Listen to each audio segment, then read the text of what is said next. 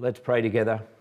Heavenly Father, we thank you for the love of the Lord Jesus that binds us together. We thank you that, as we've just heard in that song, that it is by his wounds we are healed. And we gather, Father, as uh, those who have received that healing, that forgiveness because of the Lord Jesus. We gather as those who are forgiven sinners, a community of forgiven sinners. And so we pray, Father, that as you speak to us now from your word, that you would humble us, uh, help us to listen not with proud hearts, but quiet and receptive hearts, that you may change us. We ask this in Jesus' name. Amen. Well, there was once a dream that was Rome. You could only whisper it, anything more than a whisper, and it would vanish. It was so fragile, and I fear it will not survive the winter. They are the words of Marcus Aurelius in, uh, well, no doubt, the slightly dodgy history of the movie Gladiator. But the dream he was speaking of was of the city of Rome, and uh, those who were building that city hoped that it would become a city like none else on earth. And yet it seemed, uh, as the quote says, so fragile, so uh, prone to breaking along the way. Well, today I want to speak of dreams whispered in this psalm, the psalm that was read for us just before. And no, it's not of Rome, it's of another city altogether, of God's city, his church, of which we are a part. Now, the Bible tells us that God's city is his dream, and it is his dream to build a city, a people that are like nothing else on earth. And yet, again, it seems so fragile as you think about even our own partnership here. Just a few of us gathered together as St Andrews and St Paul's Wahroonga. It, it seems so fragile, and yet it is what God is doing in our world. And so I want to speak of God's dream today as we start our partnership in which we're uniting together to continue to build God's city within the big city of Sydney, God's place within Wahroonga and the surrounding suburbs. And we do that simply by proclaiming the gospel of the Lord Jesus Christ together, to proclaim Jesus to Wahroonga and beyond.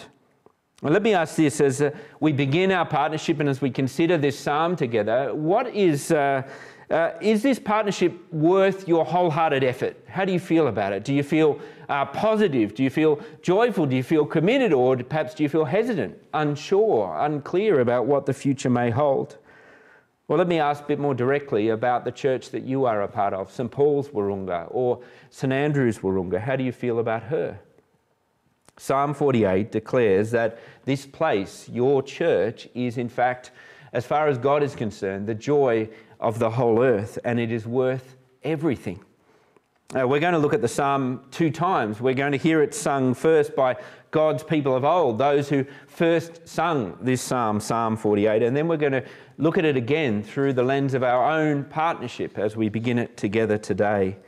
And so, uh, really, we'll look at it in three stanzas. That's how this psalm works. It's a song, and uh, here's the first stanza. It's all about God being present uh, verses 1 to 3. Let, let me read verse 1. Great is the Lord and most worthy of praise, and the city of God, his holy mountain. It is beautiful in its loftiness, the joy of the whole earth. If you were to ask the psalmist what he thinks of his city, God's city, Jerusalem, he is a, he is a complete fan of the city. He is an unabashed enthusiast when it comes to the city. I mean, if the psalmist was in charge of writing the Lonely Planet entry for the city of Jerusalem at this point in history, uh, it would be dramatic, uh, perhaps over the top, it seems. Because the reality is, if you went to Jerusalem then or even now, it is neither lofty nor great. It's a relatively small, fortified city, as this psalm is sung. And uh, if you go to Jerusalem, you wouldn't go up to Jerusalem from the surrounding hills, you, you went down. And so it, all of this, this description here in verses 1 and 2 seems uh, like an embellished tourist tale to, to bring the tourists into Jerusalem. Uh, is that what it is? Is it over the top? Is it uh, not true? Well, actually, if anything, the psalmist is underplaying the city because his praise for the city is not ultimately about the city at all. It's about the God who is in the city. Uh, he points to this insignificant hillock in the city of Jerusalem where, where the temple stood in Jerusalem, the, the place where the Lord and of heaven and earth chose to be his dwelling place on earth. And, and the psalmist can't help but rejoice and praise because he says, God is here. The living God is here in our city. And because he was there, we're, we're told there in, in verse 2 it's, it's a beautiful city because God is there. And because God is there, again, verse 2, we're told here it is the joy of the whole earth, this place. The psalmist says this city is God's city where he lives with us. And because he is there, the place is not only beautiful and not only joyful. Do you see there in uh, verse 2 as we go on? The, this city, as insignificant as it looks to the surrounding area, is the very seat of power in all the world. Verse 2 Like the heights of Zaphon is Mount Zion, the city of the great king. Uh, again, it seems like another audacious, over the top claim. Zaphon uh, literally means north. It's, it's actually the name of an, another mountain, not this one, a, a towering mountain in Syria, snow capped, uh, impressive. And so impressive was it that the, uh, the surrounding peoples came to think that maybe this is the, mountains where the, the, the mountain where the gods live. But our psalmist knocks that theory for six. He says, You know what? You go to the top of Mount Zaphon, and yes, you'll find snow there, and you might even find it hard to breathe, so high is it. But, but the psalmist says, You want to meet the living God? Zion is that place. Climb this mountain, and you probably won't find snow in Jerusalem, you but your breath will be taken away. Because here is the place that the great King, the Lord Almighty, lives. He dwells here. And because he is present, not only is the city beautiful, not only is it joyful, not only is it powerful, but you see there, verse 3, it, it's safe. Verse 3 God is in her citadels, He has shown Himself to be her fortress.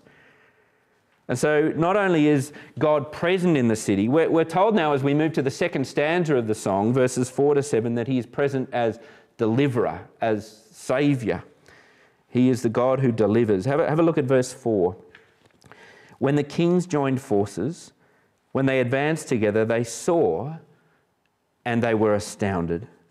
It's actually a reference to, to a siege that is actually the backdrop of a, a whole bunch of Psalms around this one, including Psalm 48. It, it's the siege of Jerusalem by Sennacherib and the whole mighty Assyrian army. I mean, he, he and his armies had taken all the villages and towns around Jerusalem, unstoppable as a force they were. And, and now he brings his great and terrifying army against the city of God, against Jerusalem. And his army begin their charge. And, and then we're told, you see there, verse 4, as they charge forward and they've not been stopped up to this point, that we're told they stop. Dead still, awestruck, trembling, all the way back to Nineveh. Don't you love how it's uh, described there in verse 4? Uh, what, what stopped them? It's, it's two words that are used to describe what stopped them. They, they saw. What did they see? They didn't see an awesome city. They didn't see incredible fortifications, endless resources, or anything like that. What they saw is whose city it was. How almighty the Lord is, just how committed he is to his dream and to his people, his city. Uh, this is how Isaiah 37 describes that siege and God's promise to his people. Therefore, this is what the Lord says concerning the king of Assyria. He will not enter this city or shoot an arrow here. He will not come before it with shield or, or build a siege ramp against it. By the way he came, he will return. I will defend this city and save it for my sake, says the Lord. I mean, can you imagine the celebrations in Jerusalem that day as this awesome army led by Sennacherib charges and then stops and then hightails it all the way back to Nineveh? As verse 8 puts it, as we have heard, so we have seen in the city of the Lord Almighty, in the city of God, God makes us secure forever. We were told the Lord is like this. We were told He is our defender and deliverer. But now, now with our own eyes, we've seen it. And uh, all we were told about His promises have come true in this moment. And what a celebration it would have been that day. And that's the third stanza of uh, this song, verses 9 to 14. It is the God who is praised in the city. Verse 9, do you see what they do having seen his awesome deliverance? They, they meditate on his unfailing love.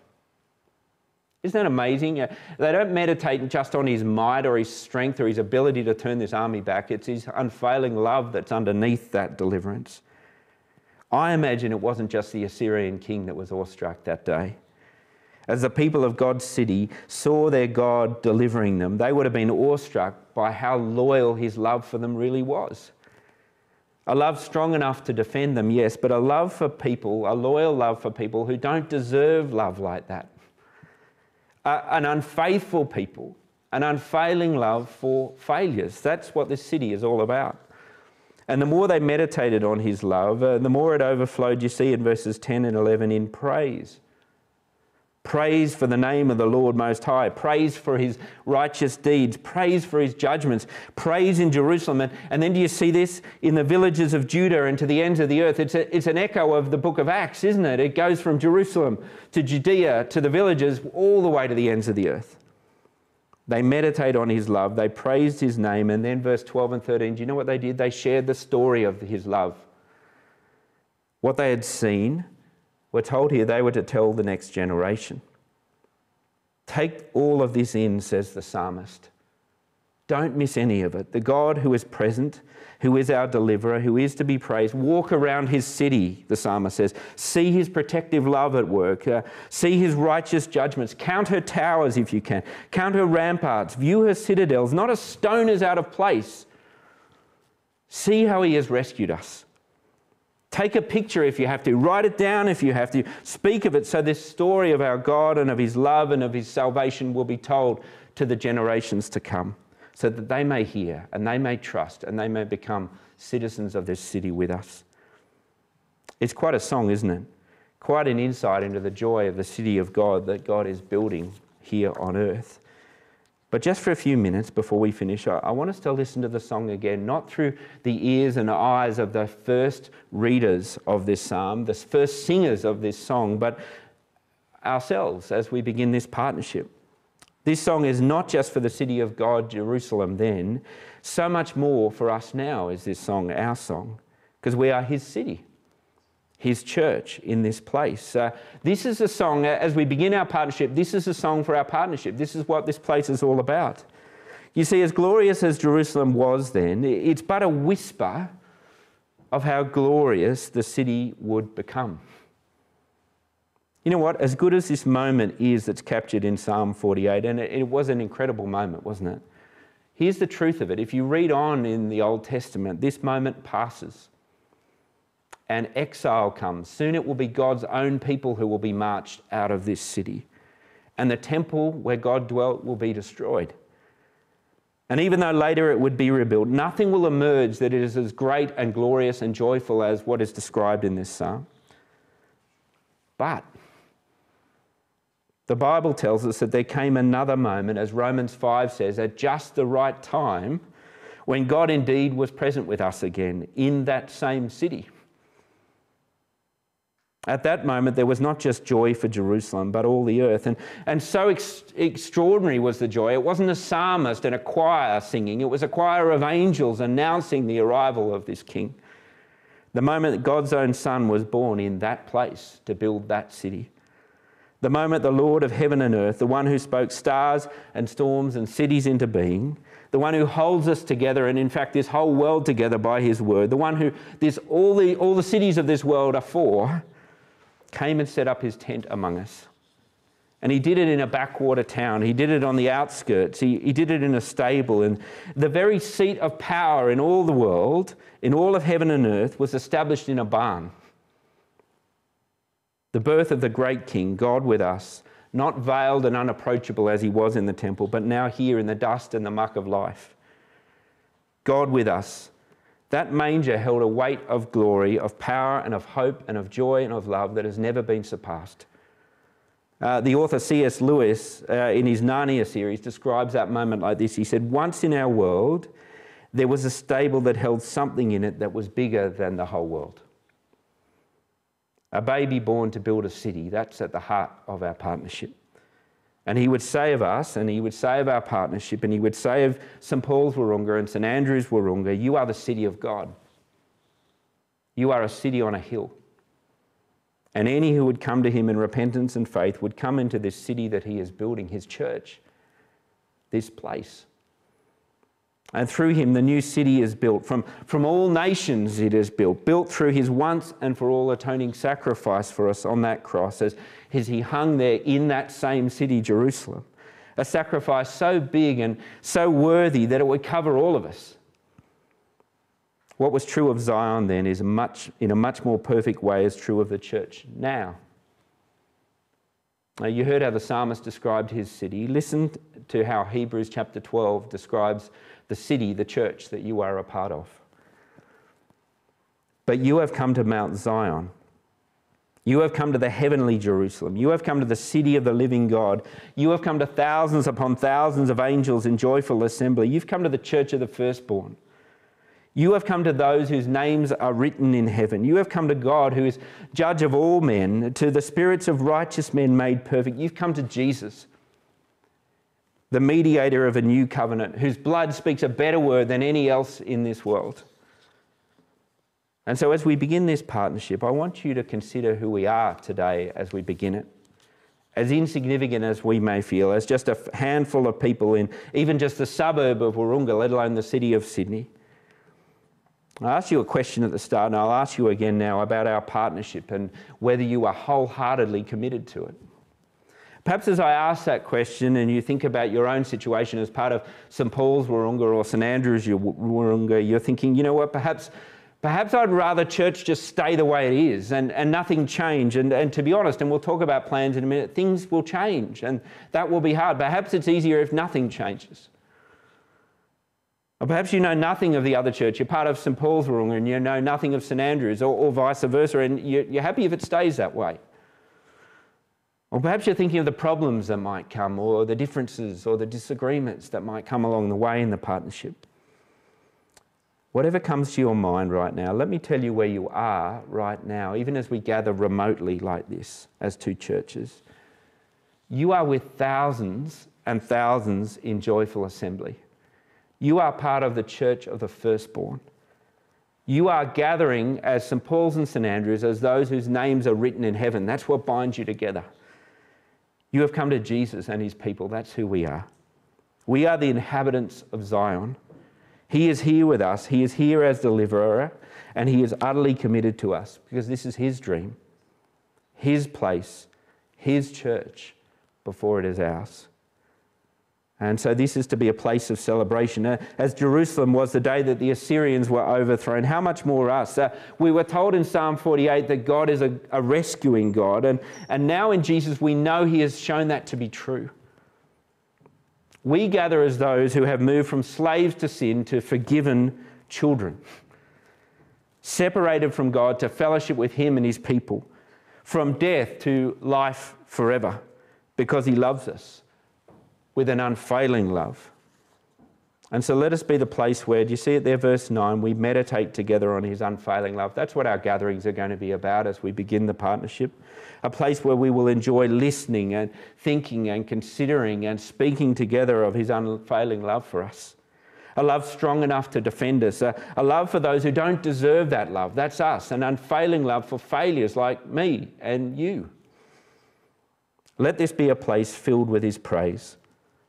Now, verse 10 our praise in song and in word and in all of life is meant to resound throughout our partnership and in our homes and in our workplaces and throughout our neighbourhoods and our city, heck, even to the ends of the earth and down the generations of our church and of our suburb, beckoning more to come and be part of this city. You know, there was once a dream. God's people in his place with their God a God who is a king of loyal love and strong salvation. What a dream. If it was left to us, it would have faded like all dreams in this world do. But not so with God, and not so with his dream, for he has secured it by the mighty blood of the Lord Jesus. As we have heard, so we have seen. In the city of the Lord Almighty, in the city of our God, God makes her secure forever.